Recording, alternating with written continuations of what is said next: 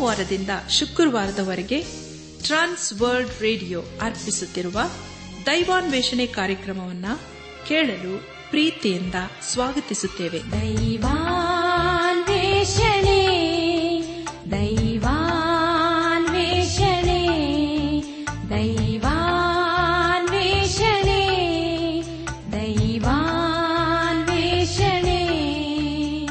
ಬನ್ನಿ ಪ್ರಿಯರೇ ದೇವರ ವಾಕ್ಯವನ್ನು ಧ್ಯಾನ ಮಾಡುವ ಮುನ್ನ ಕರ್ತನ ಸಮ್ಮುಖದಲ್ಲಿ ನಮ್ಮನ್ನು ತಗ್ಗಿಸಿಕೊಂಡು, ನಮ್ಮ ಶಿರವನ್ನು ಬಾಗಿಸಿ ನಮ್ಮ ಕಣ್ಣುಗಳನ್ನು ಮುಚ್ಚಿಕೊಂಡು ದೀನತೆಯಿಂದ ಪ್ರಾರ್ಥನೆ ಮಾಡೋಣ.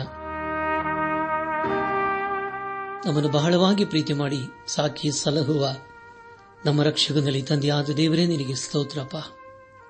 ಕರ್ತನೆ, ದೇವಾದ ದೇವನೇ, ನೀನು ನಮ್ಮ ಜೀವಿತ ಕಾಲದಲ್ಲಿರುವ ಆತ ದೇವರಾಗಿದ್ದುಕೊಂಡು ಆಸರೆ ಗಿರಿಯಾಗಿದ್ದುಕೊಂಡು ನಮ್ಮನ್ನು ಆಶೀರ್ವಿಸ್ತಾ ಬಂದಿರೋದಕ್ಕಾಗಿ ಸ್ತೋತ್ರ. ಈ ದಿನ ವಿಶೇಷವಾಗಿ ಎಲ್ಲ ರೈತರನ್ನು, ಕಾರ್ಮಿಕರನ್ನು, ಕೂಲಿ ಕೆಲಸಗಾರರನ್ನು, ಅವರವರ ಕುಟುಂಬಗಳನ್ನು, ಅವರವರ ಕೆಲಸ ಕಾರ್ಯಗಳನ್ನು ನಿನಸಕ್ಕೊಪ್ಪಿಸುತ್ತೇವೆ ಅವರು ನೀನೆ ಆಶೀರ್ವಾದಿಸಪ್ಪ. ಅವರ ಎಲ್ಲಾ ಕೊರತೆಗಳನ್ನು ನೀಗಿಸಿ ನೀನು ಮುನ್ನಡೆಸು. ಅವರ ಜೀವಿತದಲ್ಲಿ ದೇವ, ನಿನ್ನ ನೀತಿ ಹಸ್ತವನ್ನು ಆಧಾರವಾಗಿಟ್ಟು ಎಲ್ಲಾ ಸ್ಥಿತಿಗತಿಗಳಲ್ಲಿ ನೀನೇ ಕೈದು ನಡೆಸಪ್ಪ. ನಾವೆಲ್ಲರ ಆತ್ಮಿಕ ರೀತಿಯಲ್ಲಿ ನಿನ್ನವರಾಗಿ ಜೀವಿಸುತ್ತಾ ಒಂದು ದಿವಸ ನಾವೆಲ್ಲರೂ ನಿನ್ನ ಮಹಿಮೆಯಲ್ಲಿ ಕಂಡುಬರಲು ಕೃಪೆಯ ತೋರಿಸು. ಎಲ್ಲ ಮಹಿಮೆ ನೀನು ಮಾತ್ರ ಸಲ್ಲುವುದಾಗಲಿ. ನಮ್ಮ ಪ್ರಾರ್ಥನೆ ಸ್ತೋತ್ರಗಳನ್ನು ನಮ್ಮ ಒಡೆಯನು ನಮ್ಮ ರಕ್ಷಕನು ಲೋಕ ವಿಮೋಚಕನೂ ಆದ ಯೇಸು ಕ್ರಿಸ್ತನ ದಿವ್ಯ ನಾಮದಲ್ಲಿ ಸಮರ್ಪಿಸಿಕೊಳ್ಳುತ್ತೇವೆ ತಂದೆಯೇ. ಆಮೇನ್.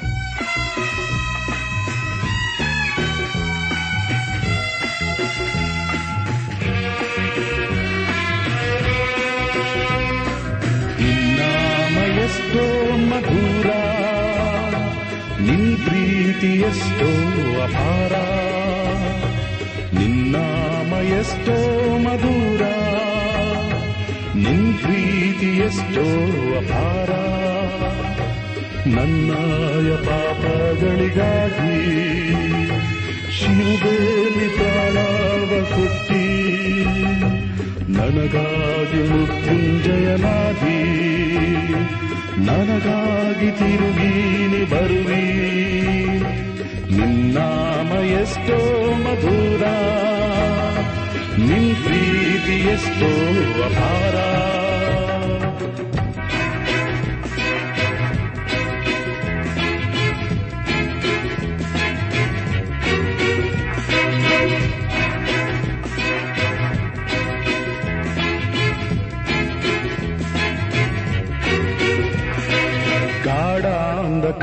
ಗಾಢಾಂಧಕಾರದಲ್ಲಿ ನಾ ನಡೆಯುವಾಗ ನಿನ್ನಸ್ತ ನನ್ನಡೆಸಿತು.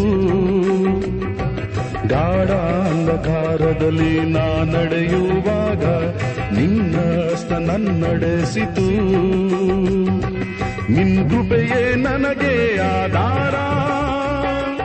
ಇಹದೋಳು ಎಂದೆಂದಿಗೂ. ನಿನ್ ಕೃಪೆಯೇ ನನಗೆ ಆಧಾರ. ಇಹದೋಳು ಎಂದೆಂದಿಗೂ?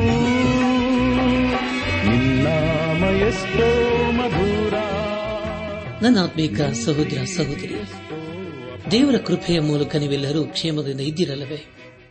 ನೀವು ಸಂತೋಷ, ಸಮಾಧಾನದಿಂದ ಇರಬೇಕೆಂಬುದೇ ನಮ್ಮ ಅನುದಿನದ ಪ್ರಾರ್ಥನೆಯಾಗಿದೆ.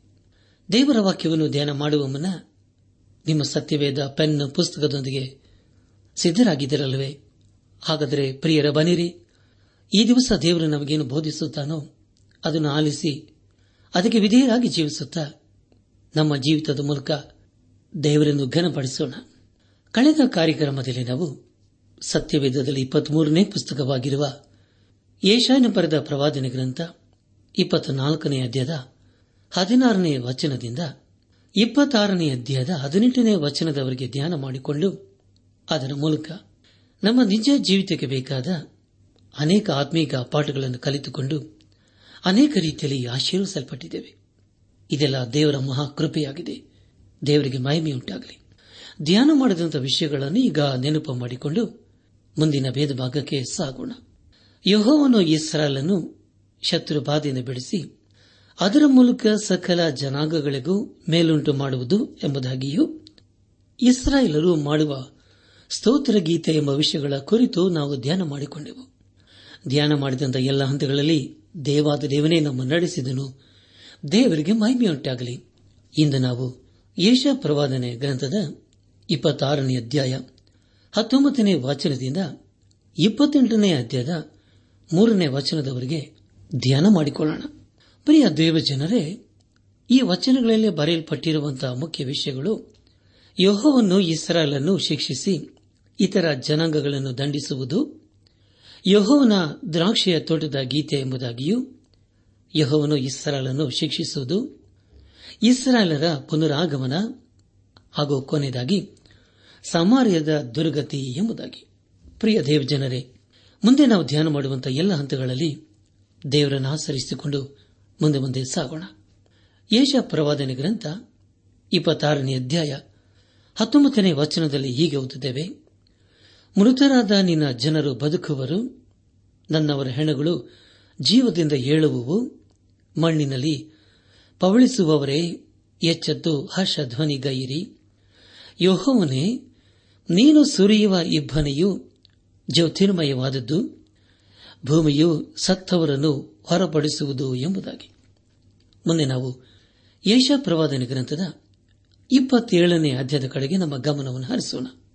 ಇಪ್ಪತ್ತೈದರಿಂದ ಇಪ್ಪತ್ತೇಳನೇ ಅಧ್ಯಾಯಗಳಲ್ಲಿ ಮುಂದೆ ಬರಲಿರುವ ದೇವರ ರಾಜ್ಯದ ಕುರಿತು ತಿಳಿಸಿಕೊಡುತ್ತದೆ. ಇಪ್ಪತ್ತೇಳನೇ ಅಧ್ಯಾಯ ಮೊದಲನೇ ವಚನದಲ್ಲಿ ಹೀಗೆ ಓದುತ್ತೇವೆ, ಆ ದಿನದಲ್ಲಿ ಯಹೋವನು ಕಠಿಣವೂ ಮಹತ್ತು ಬಲವೂ ಆಗಿರುವ ತನ್ನ ಖಡ್ಗದಿಂದ ವೇಗವಾಗಿ ಹೂಡುವ ಸರ್ಪ ಡುಂಕಾಗಿ ಹರಿಯುವ ಸರ್ಪ, ಈ ಎರಡು ಹೆಬ್ಬಾವುಗಳನ್ನು ಹೊಡೆದು ಮಹಾನದಿಯಲ್ಲಿನ ಘಟ ಸರ್ಪವನ್ನು ಕೊಂದು ಹಾಕುವನು ಎಂಬುದಾಗಿ ನನ್ನ ಆತ್ಮೀಕ ಸಹೋದರ ಸಹೋದರಿಯರೇ ದಮಡೆ ಗಮನಿಸಿ, ಇಲ್ಲಿ ನಾವು ಆ ದಿನ ಎಂಬುದಾಗಿ ಓದಿಕೊಂಡೆವು. ಆದರೆ ಅದು ಮುಂದೆ ಬರಲಿರುವ ವಿಷಯದ ಕುರಿತು ತಿಳಿಸುವುದಿಲ್ಲ. ಇದು ಕರ್ತನ ದಿನದ ಕುರಿತು ತಿಳಿಸಿಕೊಡುತ್ತದೆ. ಇದು ಮಾ ಸಂಕಟ ಕಾಲದ ಕುರಿತು ತಿಳಿಸಿ, ಮುಂದೆ ಯೇಸು ಕ್ರಿಸ್ತನು ಸ್ಥಾಪಿಸಲಿರುವ ನೀತಿಯ ರಾಜ್ಯದ ಕುರಿತು ತಿಳಿಸಿಕೊಡುತ್ತದೆ. ಹಾಗೆಯೇ ಮುಂದುವರೆದು ನಿತ್ಯತ್ವದ ಕುರಿತು ನಮಗೆ ಸೂಚಿಸುತ್ತದೆ. ಮೊದಲನೇ ವಚನದಲ್ಲಿ ಹೀಗೆ ಓದಿಕೊಂಡಿದ್ದೇವೆ.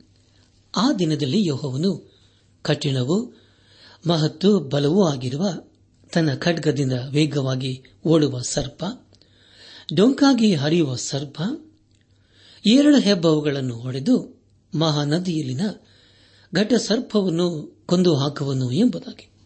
ಪ್ರಿಯ ದೇವಜನರೇ, ದೇವರು ಖಡ್ಗ ಎಂದು ಹೇಳುವಾಗ ಅದು ದೇವರ ವಾಕ್ಯವಾಗಿದೆ. ಇದು ಯೇಸು ಕ್ರಿಸ್ತನ ಎರಡನೇ ಬರಣದ ಕುರಿತು ತಿಳಿಸಿಕೊಡುತ್ತದೆ. ಸತ್ಯವೇದದ ಕೊನೆ ಪುಸ್ತಕ ಅಂದರೆ ಪ್ರಕಟಣೆ ಪುಸ್ತಕ ಒಂದನೇ ಅಧ್ಯಾಯ ಹದಿನಾರನೇ ವಚನದಲ್ಲಿ ಹೀಗೆ ಓದುತ್ತೇವೆ.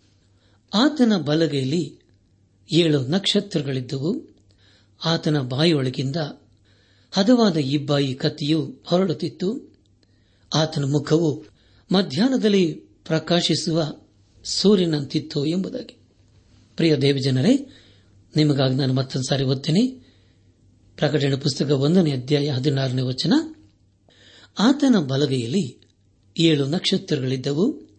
ಆತನ ಬಾಯಿಯೊಳಗಿಂದ ಹದವಾದ ಇಬ್ಬಾಯಿ ಕತ್ತಿಯು ಹೊರಡುತ್ತಿತ್ತು.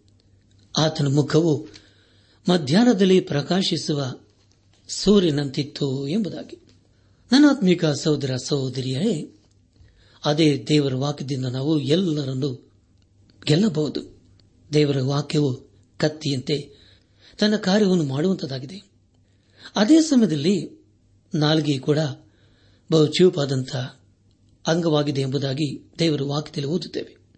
ಇಬ್ರಿಯರಿಗೆ ಬರೆದ ಪತ್ರಿಕೆ ನಾಲ್ಕನೇ ಅಧ್ಯಾಯ ಹನ್ನೆರಡನೇ ವಚನದಲ್ಲಿ ಹೀಗೆ ಓದುತ್ತೇವೆ. ಯಾಕೆಂದರೆ ದೇವರ ವಾಕ್ಯವು ಸಜೀವವಾದದ್ದು ಕಾರ್ಯ ಸಾಧಕವಾದದ್ದು, ಯಾವ ಇಬ್ಬಾಯಿ ಕತ್ತಿಗಿಂತಲೂ ಹದವಾದದ್ದು, ಪ್ರಾಣ ಆತ್ಮಗಳನ್ನು, ಕೀಲ ಮಜ್ಜೆಗಳನ್ನು ವಿಭಾಗಿಸುವಷ್ಟು ಮಟ್ಟಿಗೂ ತೋರಿ ಹೋಗುವಂಥದ್ದು, ಹೃದಯದ ಆಲೋಚನೆಗಳನ್ನು, ಉದ್ದೇಶಗಳನ್ನು ವಿವೇಚಿಸುವಂಥದ್ದು ಆಗಿದೆ ಎಂಬುದಾಗಿ. ನನ್ನ ಆತ್ಮೀಕ ಸಹೋದರ, ಸಹೋದರಿಯರೇ, ಯೇಸು ಕ್ರಿಸ್ತನು ತನ್ನ ಬಾಯಿ ಮಾತಿನಿಂದ ಎಲ್ಲವನ್ನು ಸೃಷ್ಟಿಸಿದನು ಹಾಗೂ ಆತನ ವಾಕ್ಯದಿಂದ ಎಲ್ಲರಿಗೆ ನ್ಯಾಯ ತೀರಿಸುತ್ತಾನೆ ಆತನು ಯಾರಿಗೆ ನ್ಯಾಯ ತೀರಿಸುತ್ತಾನೆ? ಇಪ್ಪತ್ತೇಳನೇ ಅಧ್ಯಾಯ. ಮೊದಲನೇ ವಚನದಲ್ಲಿ ಹೀಗೆ ಓದಿಕೊಂಡಿದ್ದೇವೆ. ಆ ದಿನದಲ್ಲಿ ಯಹೋವನು ಕಠಿಣವೂ ಮತ್ತು ಬಲವೂ ಆಗಿರುವ ತನ್ನ ಖಡ್ಗದಿಂದ ವೇಗವಾಗಿ ಓಡುವ ಸರ್ಪ, ಡೊಂಕಾಗಿ ಹರಿಯುವ ಸರ್ಪ, ಈ ಎರಡು ಹೆಬ್ಬಾವುಗಳನ್ನು ಹೊಡೆದು ಮಹಾನದಿಯಲ್ಲಿನ ಘಟ ಸರ್ಪವನ್ನು ಕೊಂದು ಹಾಕುವನು ಎಂಬುದಾಗಿ. ನನ್ನ ಆತ್ಮಿಕ ಸಹೋದರ ಸಹೋದರಿಯರೇ, ಆ ದಿನದಲ್ಲಿ ಯೇಸು ಕ್ರಿಸ್ತನು ಖಂಡಿತವಾಗಿ ನ್ಯಾಯ ತೀರಿಸಲಿದ್ದಾನೆ. ದಯಮಾಡಿ ಈಗ ನಾನು ಹೇಳುವಂತ ವೇದ ವಚನಗಳನ್ನು ಬರೆದುಕೊಂಡು ನೀವು ಓದಿಕೊಳ್ಳಬೇಕೆಂಬುದಾಗಿ ನಿಮ್ಮನ್ನು ನಾನು ಪ್ರೀತಿಯಿಂದ ಕೇಳಿಕೊಳ್ಳುತ್ತೇನೆ. ನಿಮ್ಮ ಪೆನ್ನ ಪುಸ್ತಕದೊಂದಿಗೆ ಸಿದ್ದರಾಗಿದ್ದಿರಲ್ಲವೇ ಹಾಗಾದರೆ ಬರೆದುಕೊಳ್ಳಿರಿ. ಪ್ರಕಟಣೆ ಪುಸ್ತಕ, ಇಪ್ಪತ್ತನೇ ಅಧ್ಯಾಯದ ಪ್ರಾರಂಭದ ಮೂರು ವಚನಗಳು, ಹನ್ನೆರಡನೇ ಅಧ್ಯಾಯ, ಒಂಬತ್ತನೇ ವಚನ ಹಾಗೂ ಯೋಬನ ಪುಸ್ತಕ, ನಲವತ್ತೊಂದನೇ ಅಧ್ಯಾಯ ಹದಿನೈದನೇ ವಚನಗಳು. ಮತ್ತೊಂದು ಸಾರಿ ಹೇಳ್ತೇನೆ. ಪ್ರಕಟಣೆ ಪುಸ್ತಕ, ಇಪ್ಪತ್ತನೇ ಅಧ್ಯಾಯದ ಪ್ರಾರಂಭದ ಮೂರು ವಚನಗಳು, ಹನ್ನೆರಡನೇ ಅಧ್ಯಾಯದ ಒಂಬತ್ತನೇ ವಚನ, ಹಾಗೂ ಯೋಬನ ಬರೆದಂತಹ ಪುಸ್ತಕ, ನಲವತ್ತೊಂದನೇ ಅಧ್ಯಾಯ, ಹದಿನೈದನೇ ವಚನಗಳು. ಪ್ರಿಯ ದೇವ ಜನರೇ ಖಂಡಿತವಾಗ ದೇವರು ಸೈತಾನನಿಗೆ ನ್ಯಾಯ ತೀರಿಸಲಿದ್ದಾನೆ. ಅದೇ ಸಮಯದಲ್ಲಿ ಅವನನ್ನು ಹಿಂಬಾಲಿಸುವವರಿಗೂ ಸಹ ದೇವರು ನ್ಯಾಯ ತೀರಿಸಲಿದ್ದಾನೆ. ಇದು ನಮ್ಮ ಆಲೋಚನೆಗೆ ನಿಲುಕುವುದಿಲ್ಲ ಅನೇಕರು ಹೇಳುವುದೇನೆಂದರೆ, ದೇವರು ಯಾರಿಗೂ ನ್ಯಾಯ ತೀರಿಸುವುದಿಲ್ಲ ಎಂಬುದಾಗಿ. ಅದರ ಕುರಿತು ಅವರು ಅಭ್ಯಾಸ ಮಾಡುತ್ತಾರೆ. ಅದೇ ಸೈತಾನನ ಆಲೋಚನೆಯಾಗಿದೆ. ಪ್ರಿಯ ಬಾನಿಲ ಬಂಧುಗಳೇ, ಇಪ್ಪತ್ತೇಳನೇ ಅಧ್ಯಾಯ ಮೊದಲನೇ ವಚನದಲ್ಲಿ ಹೇಳುವ ಎಲ್ಲಾ ವಿಷಯಗಳು ಅವು. ಬಾಬೆಲಿಗೂ ಅಶೂರಿಗೂ ಐಗುತ್ತೋಕು ನೈಲ್ ನದಿಗೂ ಹಾಗೂ ಯೂಪ್ರಿಟಿಸ್ ನದಿಗೆ ಹೋಲಿಕೆಯಾಗಿದೆ. ಇದರ ಹಿನ್ನೆಲೆಯಲ್ಲಿ ಸೈತಾನನು ತನ್ನ ಕಾರ್ಯವನ್ನು ಮಾಡುತ್ತಾ ಇದ್ದಾನೆ. ಯಶಪ್ರವಾದನ ಗ್ರಂಥ ಇಪ್ಪತ್ತೇಳನೇ ಅಧ್ಯಾಯ. ಎರಡನೇ ವಚನದಲ್ಲಿ ಹೀಗೆ ಓದುತ್ತೇವೆ. ಆ ದಿನದಲ್ಲಿ ಹೀಗೆ ಗಾನ ಮಾಡುವರು. ಈಗೋ, ವಿಹಾರದ ತೋಟ ಇದನ್ನು ಕುರಿತು ಹಾಡಿರಿ ಎಂಬುದಾಗಿ. ಕರ್ತನ ಪ್ರಿಯ ದೇವಜನರೇ, ನಿಜವಾಗಿ ಹೇಳಬೇಕಾದರೆ ಇಪ್ಪತ್ತೇಳನೇ ಅಧ್ಯಾಯವು ಎರಡನೇ ವಚನದಿಂದ ಪ್ರಾರಂಭವಾಗುತ್ತದೆ. ಎರಡನೇ ವಚನದಲ್ಲಿ ನಾವು ಆ ದಿನದಲ್ಲಿ ಗಾನ ಮಾಡುವರೆಂಬುದಾಗಿ ಓದಿಕೊಂಡಿದ್ದೇವೆ. ಅದೇ ರೀತಿಯಲ್ಲಿ ಒಂದು ದಿನ ನಾವೆಲ್ಲರೂ ಹಾಡಲಿದ್ದೇವೆ.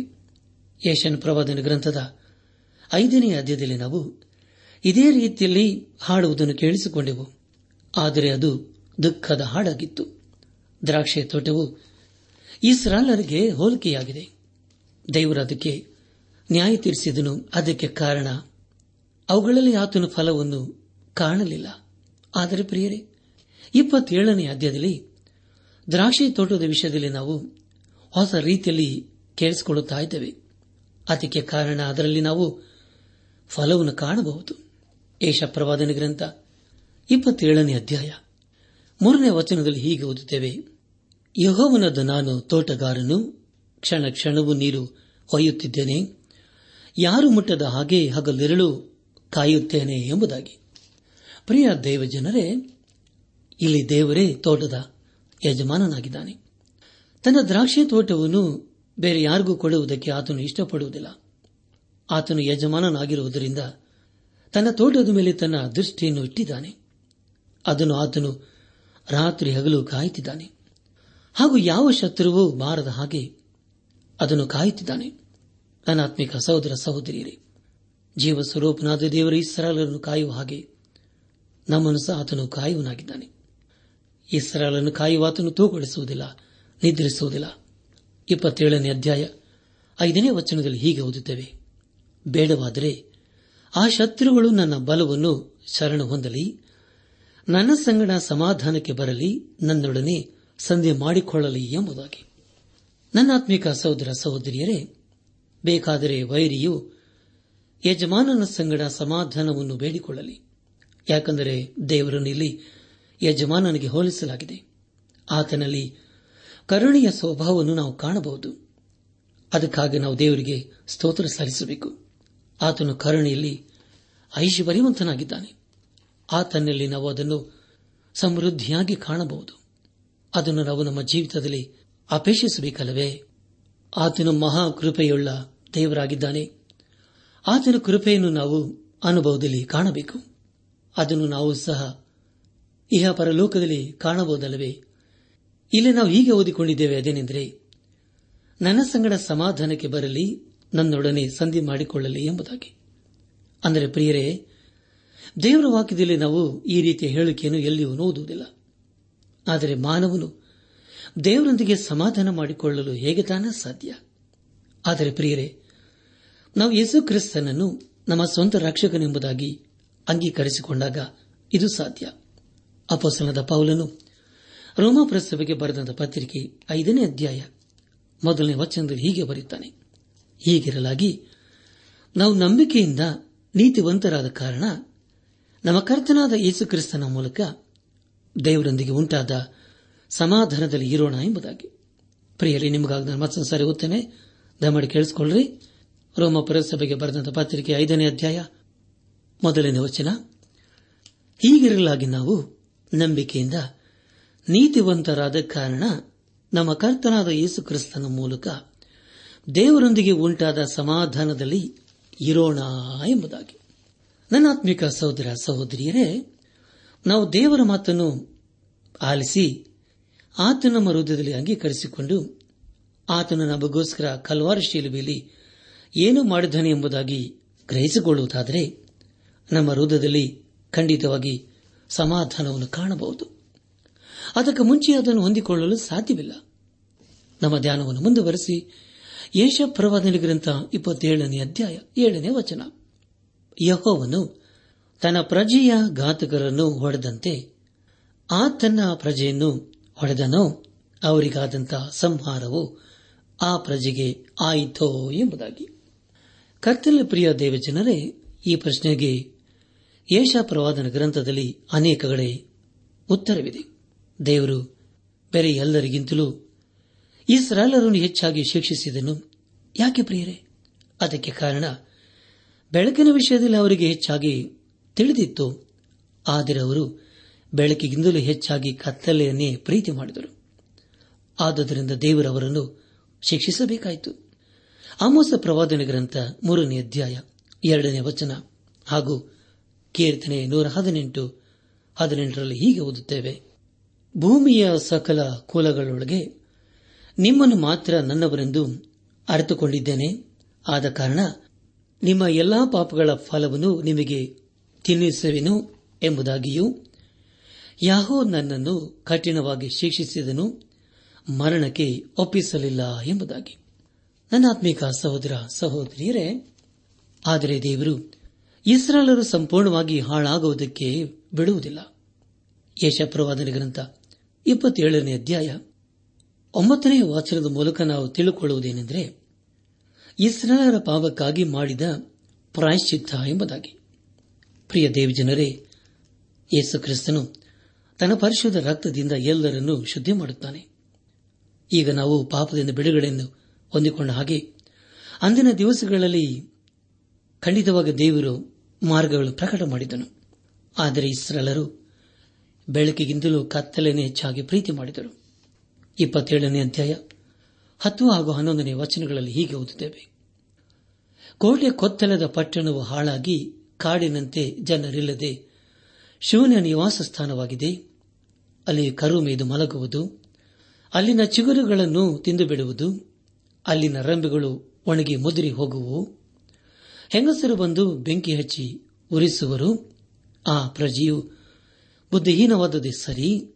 ಆದ ಕಾರಣ ಸೃಷ್ಟಿಸಿದಾತನು ಅದನ್ನು ಕರುಣಿಸನು, ನಿರ್ಮಿಸಿದಾತನು ಅದಕ್ಕೆ ದಯ ತೋರಿಸನು ಎಂಬುದಾಗಿ.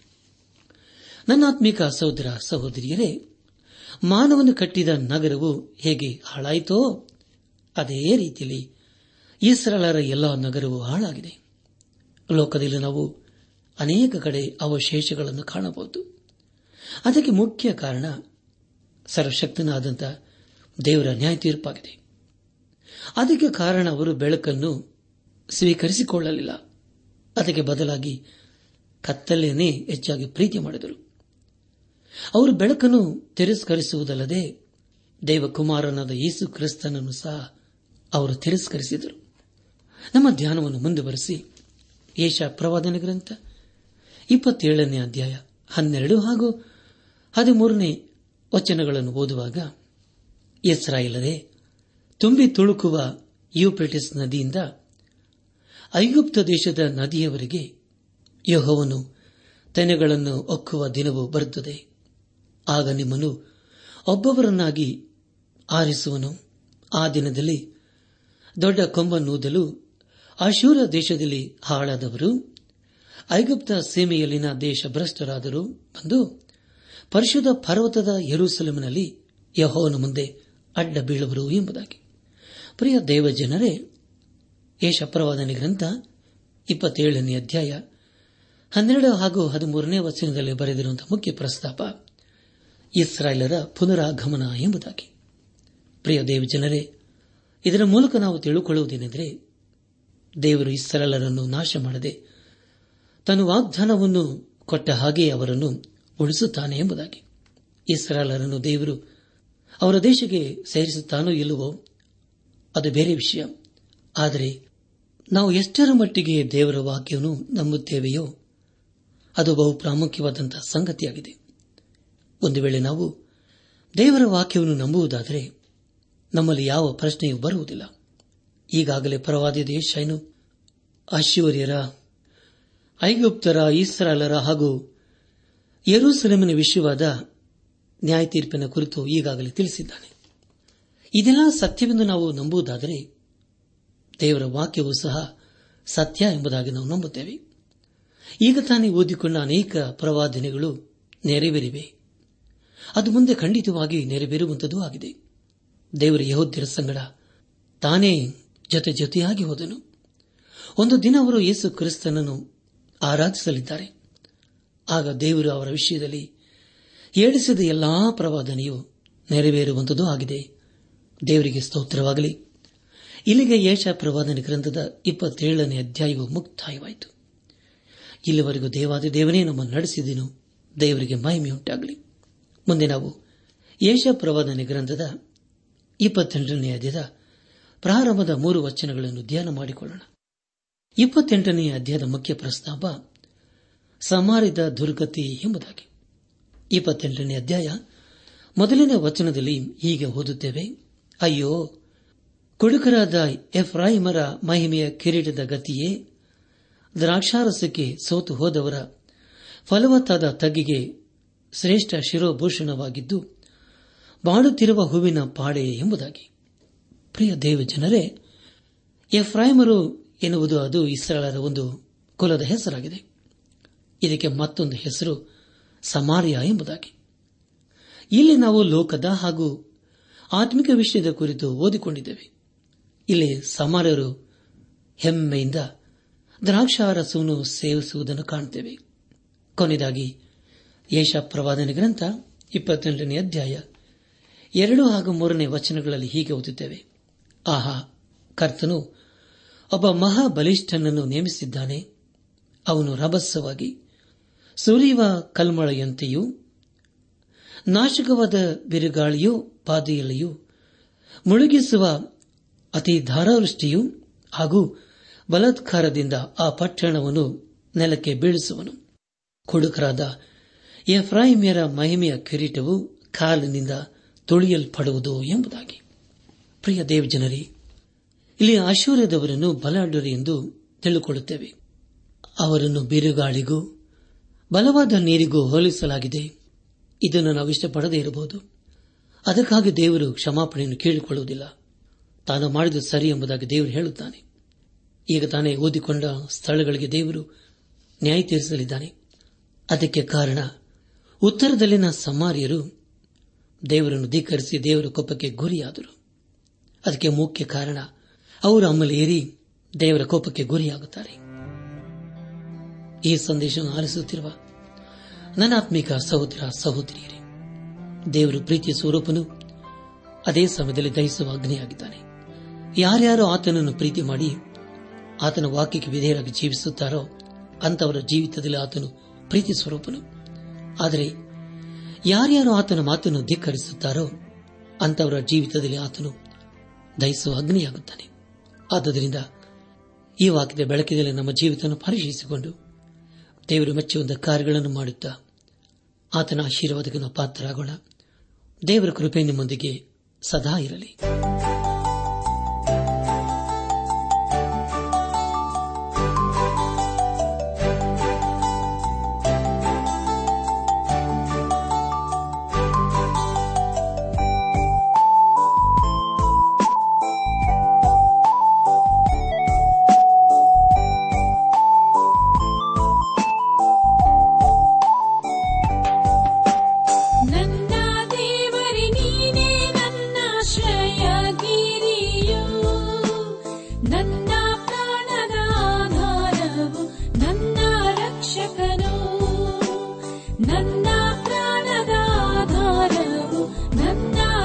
sugar.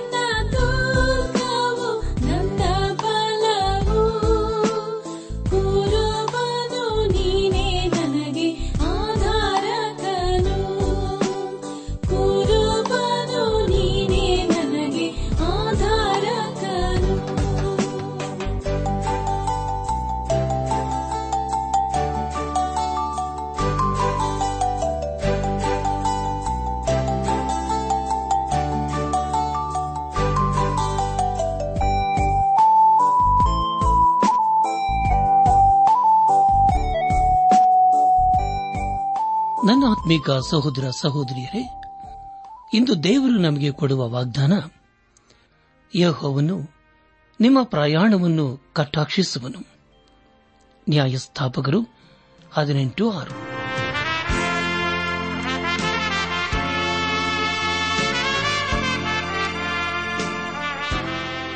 ಪ್ರಿಯರೇ, ಇದುವರೆಗೂ ಆಲಿಸಿದ ದೈವಾನ್ವೇಷಣೆ ಕಾರ್ಯಕ್ರಮವು ನಿಮ್ಮ ಮನಸ್ಸಿಗೆ ಸಮಾಧಾನ ಸಂತೋಷ ನೀಡಿದೆ ಎಂದು ನಾವು ನಂಬುತ್ತೇವೆ. ನಮ್ಮೆಲ್ಲರ ಸೃಷ್ಟಿಕರ್ತನಾದ ಏಸು ನಮ್ಮೊಂದಿಗೆ ಸದಾ ಇರುವಾತನಾಗಿದ್ದಾನೆ. ನಿಮ್ಮ ಚಿಂತೆ, ದುಃಖ, ಕಾಯಿಲೆ, ಕಷ್ಟಗಳ ಪರಿಹಾರಕ್ಕಾಗಿ ಆತನ ಹೆಸರಿನಲ್ಲಿ ಪ್ರಾರ್ಥಿಸಿರಿ.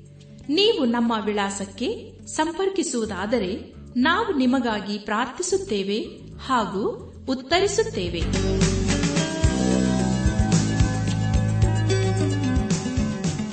ನಮ್ಮ ವಿಳಾಸ ದೈವಾನ್ ವೇಷಣೆ ಟ್ರಾನ್ಸ್ ವರ್ಲ್ಡ್ ರೇಡಿಯೋ, ಇಂಡಿಯಾ, ಟಪಾಲು ಪೆಟ್ಟಿಗೆ ನಾಲ್ಕು ಮೂರು ಎರಡು ಸೊನ್ನೆ, ಬೆಂಗಳೂರು ನಲವತ್ಮೂರು. ದೈವಾನ್ ವೇಷಣೆ trans world radio, India, post box four three two zero, Bangalore forty three. ದೂರವಾಣಿ ಸಂಖ್ಯೆ ಒಂಬತ್ತು ಎಂಟು ನಾಲ್ಕು ಐದು ಆರು, ಒಂದು ಆರು, ನಾಲ್ಕು ಒಂದು ಎರಡು. ನಮ್ಮ ಇಮೇಲ್ ವಿಳಾಸ Kannada TTB at radio eight eight two dot com ನಮಸ್ಕಾರ, ಪ್ರಿಯರೇ.